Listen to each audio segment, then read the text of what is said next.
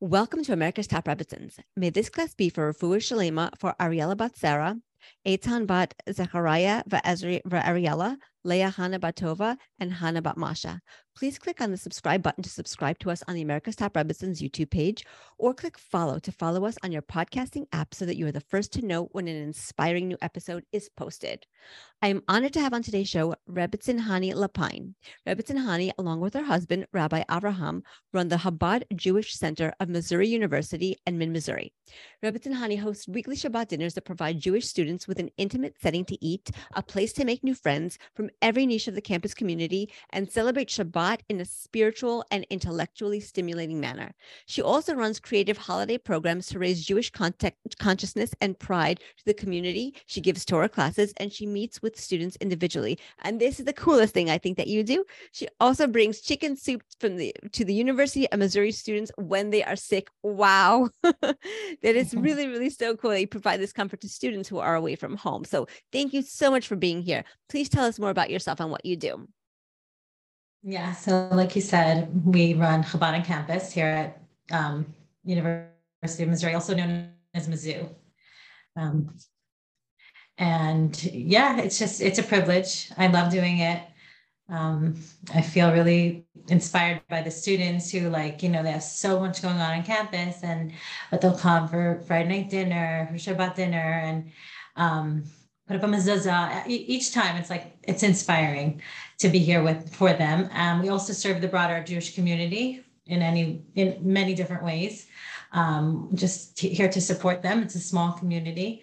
Um, but yeah, like my husband, we there's just so many different ways that we we're here for them. My husband has a levaya today. Sometimes it means, you know, a holiday program. Um, there's just Torah classes, a minyan here and there. So that along with we also have seven children, Baruch Hashem, mm-hmm. and we homeschool, so we're pretty busy. Wow, yeah. for sure. Yes. wow. Yeah, well, I'm sure the students really appreciate you being there because you really provide the center of Jewish life for them while they're away from home, while they're at school. So yeah. And like you said, the chicken soup, like that's my favorite part. Just being their family and being here for them. Yeah. Yeah, yeah you really are. Yeah. Um, so today we're going to talk about a topic that can often be confusing and misunderstood. So today we are going to hopefully clear up a lot of misconceptions. We're going to talk about kashrut. So kashrut is a set of dietary laws dealing with the foods that Jewish people are permitted to eat and how those foods must be prepared according to Jewish law. And there is a lot to say about kashrut. So let's start at the beginning, and then it's going to get more interesting and more detailed. I promise. This is actually going to be a very, very interesting interview. So, so let's start at the beginning. Can you please tell us the fundamental principles of kashrut as well as the, as the types of foods that we can and cannot eat? Sure. So yeah, there's a lot to kashrut, uh, much more than could, that could be said in, in a short podcast. But um, so just to start the basics.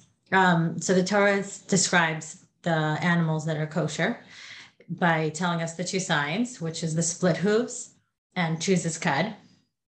And then when it comes to fish, it's fins and scales that make the fish kosher.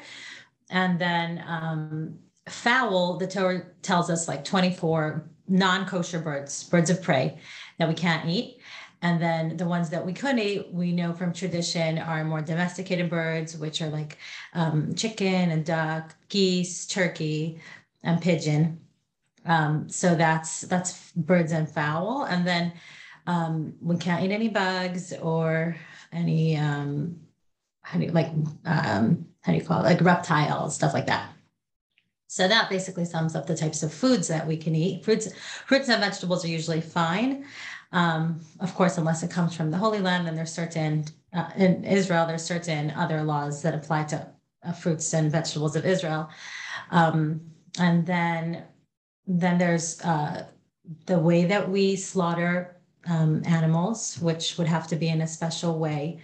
Um, which is with a very sharp knife, and we, it's called shechita, and there's lots of laws with that. Um, but it's a, it's a like a more it's a nicer way of a nicer way, but it's basically a, a less um, it like it hurts less because it's very quick with a with a very sharp knife.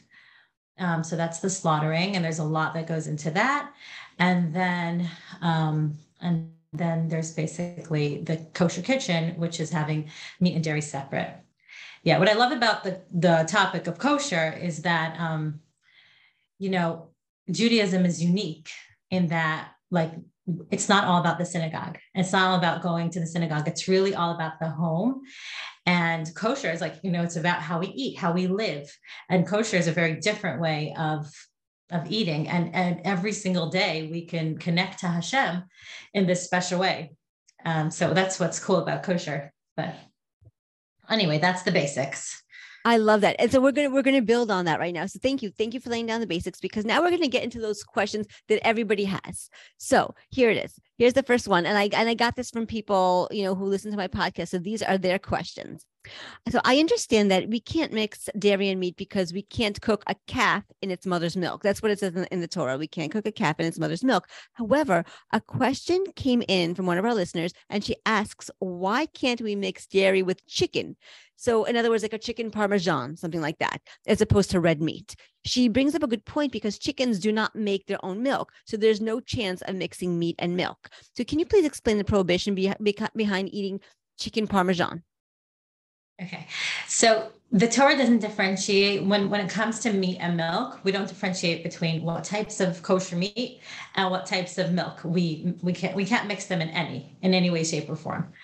So um, when it comes to chicken, so it doesn't say chicken in the Torah. Chicken is is uh, is a is a fowl. It's not a meat, right? right. So that is a good question. Um, however, the reason why we don't eat chicken parmesan is because um, when basically the rabbis instituted that chicken would be considered meat, just like meat, because of the way it's slaughtered. So, because of that special way of slaughtering that I was speaking about before, the shechita, so in order not to get mixed up which meats you can't milk, you can't mix with milk, the rabbis instituted that chicken would be just considered the same as, um, or any meat that is slaughtered is the same as meat like an animal from an animal. Okay, so Does that makes sense.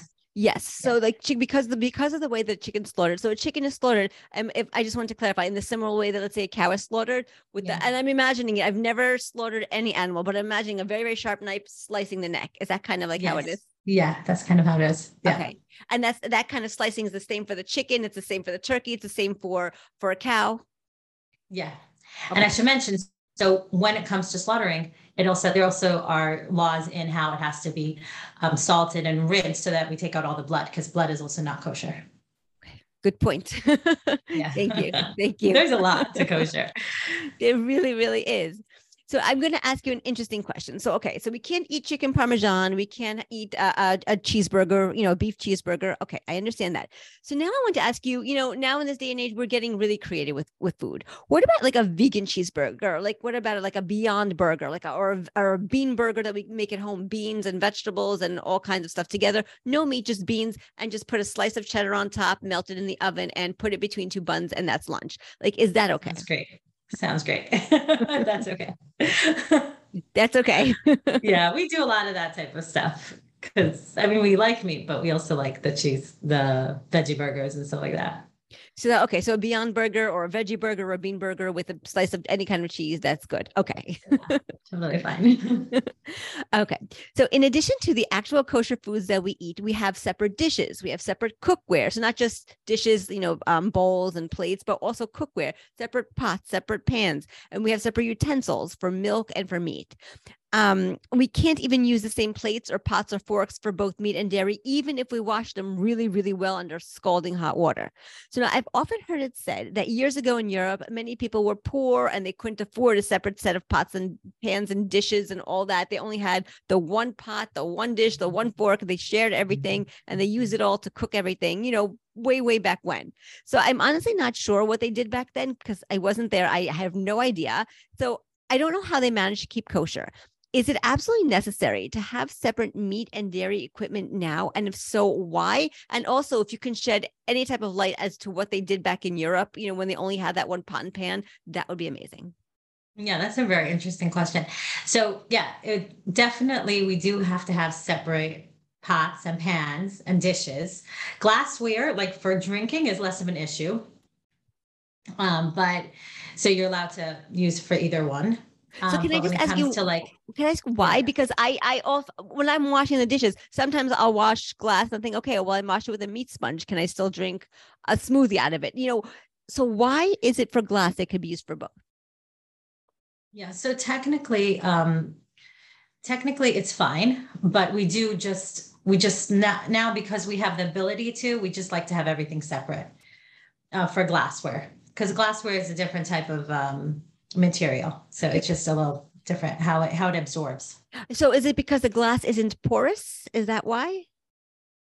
Um, you know, honestly, I'm not sure exactly why. Okay. I just know that there's different materials and di- the way that things absorb is different.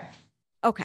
like let, let's say it comes to like tinware or um, ceramic glass so glass is something that's first of all it's not kosherable like you can't kosher it if you put it under like boiling hot water so but if it but at the same time it also doesn't really uh, yeah it doesn't get like affected by the product that's in, that's in it That is so fascinating. Okay, so but we but we should still keep the meat the meat Pyrex glass um pans for separate from the dairy ones, just just for delineation purposes. So so we don't confuse them. And you know, but that's just so interesting to me. I just have to take a second to absorb that because it's fascinating. For ceramic, I understand because I know that it's porous, you know, and it absorbs the taste of the chicken when you cook when you cook. You know, you could.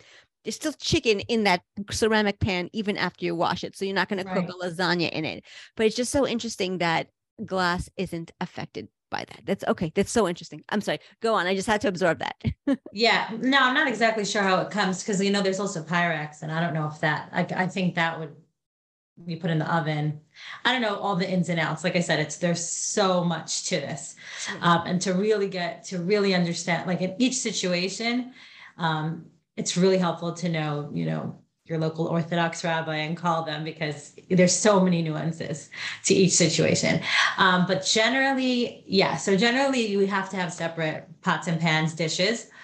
Um, now in the olden days, I imagine that they probably they didn't have so much. So they had like one set. They either used it for meat or milk when it came to hot things. And then cold is less of an issue. So they probably they could just use their cold. I mean, if they had, they usually didn't have much um, meat only on Shabbat, probably Right. and holidays. Um, so I don't know. I'm imagining that's how they went about it. That's interesting. Okay. Or if maybe one family had a, a set of meat dishes and another one said I had a set of dairy dishes, then they could swap. You know, I don't know. Yeah, I don't know, uh, but it's less than an issue when it comes to cold. So they could just rinse it off if it was cold, so okay. you so know, and then just use it for meat. Okay, so if you had a plate and let's say you had um, a cheese sandwich on there, for example, you finish eating the cheese sandwich, it was cold, not a melted cheese sandwich, a cold cheese sandwich, you wash it underwater, it's clean. Now you could have uh, chicken chicken on there. Yeah, something hot. I, yeah, I'm at, yeah, yeah. Okay. Technically, yeah. Okay. I, these days we're just we have the ability to Just be more keep careful. separate. So we so we yeah, so we just do everything separate and we have our dishwashers. We're just very spoiled these days. So we might as well um, you know, have double of everything. In my kitchen, you have a we hold the whole meat side, a whole milk side, you know, two different ovens. Those days they just had one oven. They probably Right. just used it for meat. Right. That makes sense. That makes a lot of sense. Okay. Um, so in addition to um, the physical component of kashrut, such as separating the milk and meat and not eating certain foods like shellfish and pork, there's a spiritual aspect of kashrut. And there's something that happens to a person spiritually when they eat non-kosher food. Some people who are skeptical skeptical about keeping kosher think, well, what happens to you if you eat non-kosher food? People eat non-kosher food all the time and nothing happens to them. They don't drop dead, they don't get sick. Why do we need to keep kosher? So, in order to help answer this question, can you please tell us more about the effect that the food we eat has on us spiritually? Because it's true. If a Jew, God forbid, a million times, if, God, Jew, if a Jew goes into a restaurant and eats a ham sandwich, they're most likely not going to drop dead on the spot. They're not. They'll walk out. They'll be fine. They can continue on their day. But I feel like something happens to them spiritually, and it's not just ham; it's any unkosher food. What happens? So the kosher is a very unique mitzvah. Another reason why it's very unique is because it literally we there's no other mitzvah that we're literally digesting it. Yes. I mean, there's matzah, but we basically are digesting this food. It, co- it becomes who we are. You know, like the saying, like you are what you eat. So it really does make a very big difference to us spiritually. And it's true. It really, it it's it's a Jewish diet, you know, it's the way that we we Jews have uh, you know, ate food for years and years. It's definitely it's our makeup. It makes us more spiritually sensitive. So de- there's definitely truth to it that if we eat non-kosher food, we become less sensitive to spirituality to spirituality. Um yeah and so that's why it is very important mitzvah. And um it does make a difference. Yeah. Right. So so when you say that we become less sensitive um to spirituality or less spiritually sensitive what exactly does that mean? So so I, i'll tell you what i see people that when they start keeping kosher mm-hmm. let's put it this way you can see a difference you can see that they're more getting they feel more for judaism they feel more for spirituality um, and it just it it makes you feel more attracted to hashem to the torah to the mitzvahs as a jew from you know yeah wow that's an interesting perspective right like when somebody who hasn't kept kosher then they start keeping the laws of kashrut they become more inclined and more sensitive toward jewish things spiritually that makes a lot of sense yeah. The Rambam, also the Ramban says that the reason why, there's no real reason why we keep kosher. We keep kosher because Hashem told us. It's one of the laws called, it's one of the mitzvot called chukim, right? Those are just statutes, they're just laws. We do it because Hashem said there's no real reason. But um, the Ramban, Nachmanides, he explains that um, that one of that perhaps the reason or one of the benefits of keeping kosher is that we're we become more refined because we're not eating um, animals that are um, wild animals and the birds that we eat are not birds of prey. They're domesticated um, birds and domesticated animals. So we gain their attributes um, as a result of eating you know these types of animals. We become le- you know less aggressive and less all these all these attributes that come from more wild animals and species. Wow that's I'm, I'm taking in that concept that's a fascinating concept right because birds of prey you're right they're they're wild animals and they have certain types of behaviors and i'm not saying that you know chickens or cows are not wild animals i mean they, they are yeah. but they're, they're more they're more refined they're more they have more of a gentle nature than let's say a crocodile you know, or a wildebeest. yeah, exactly. Yeah. I like that. I really like that. Um, so now I'm going to ask a very interesting question. It's a controversial question. Halav Yisrael.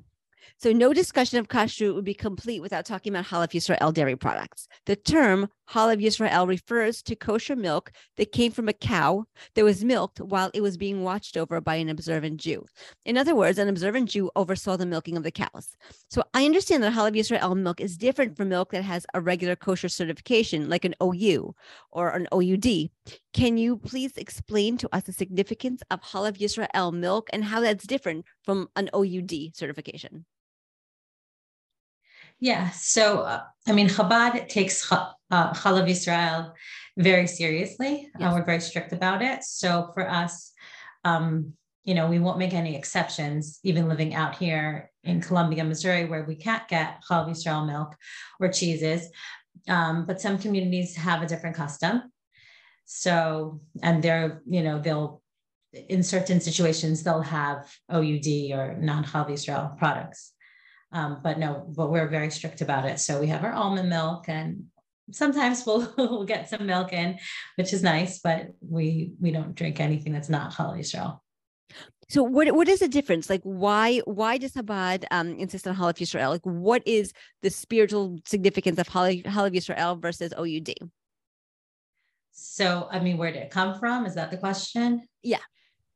So there's a certain um, it's basically a, a, a, I guess it's a certain leniency in certain cases that people would be able to have, um, you know, milk that's not watched by a Jew because the FDA supervises it to a certain extent in America. Yes. So that's where it kind of comes from. Um, but because this is instituted, you know, way before FDA, we take this very seriously and we don't drink anything that that hasn't been watched by a Jew. our, our community, the Chabad community. Right. You know, so it's interesting because I heard um, Rabbi Manis Friedman, he was once giving a talk about Halav Yisrael, and he was saying that there is some kind of a spiritual significance. Like it's an elevated type of milk. Yeah. Yeah. So, you know, like I was saying before about um, you are what you eat. Yes. So if you're gonna if you're gonna be very careful with Halav Yisrael, you'll you know most likely you'll be more sensitive to spirituality in the same way as being careful about kosher. I mean, in a different to a different degree, but similar to the the the concept of keeping kosher makes you more sensitive to Judaism and spirituality. So it's a similar type of uh, connection here.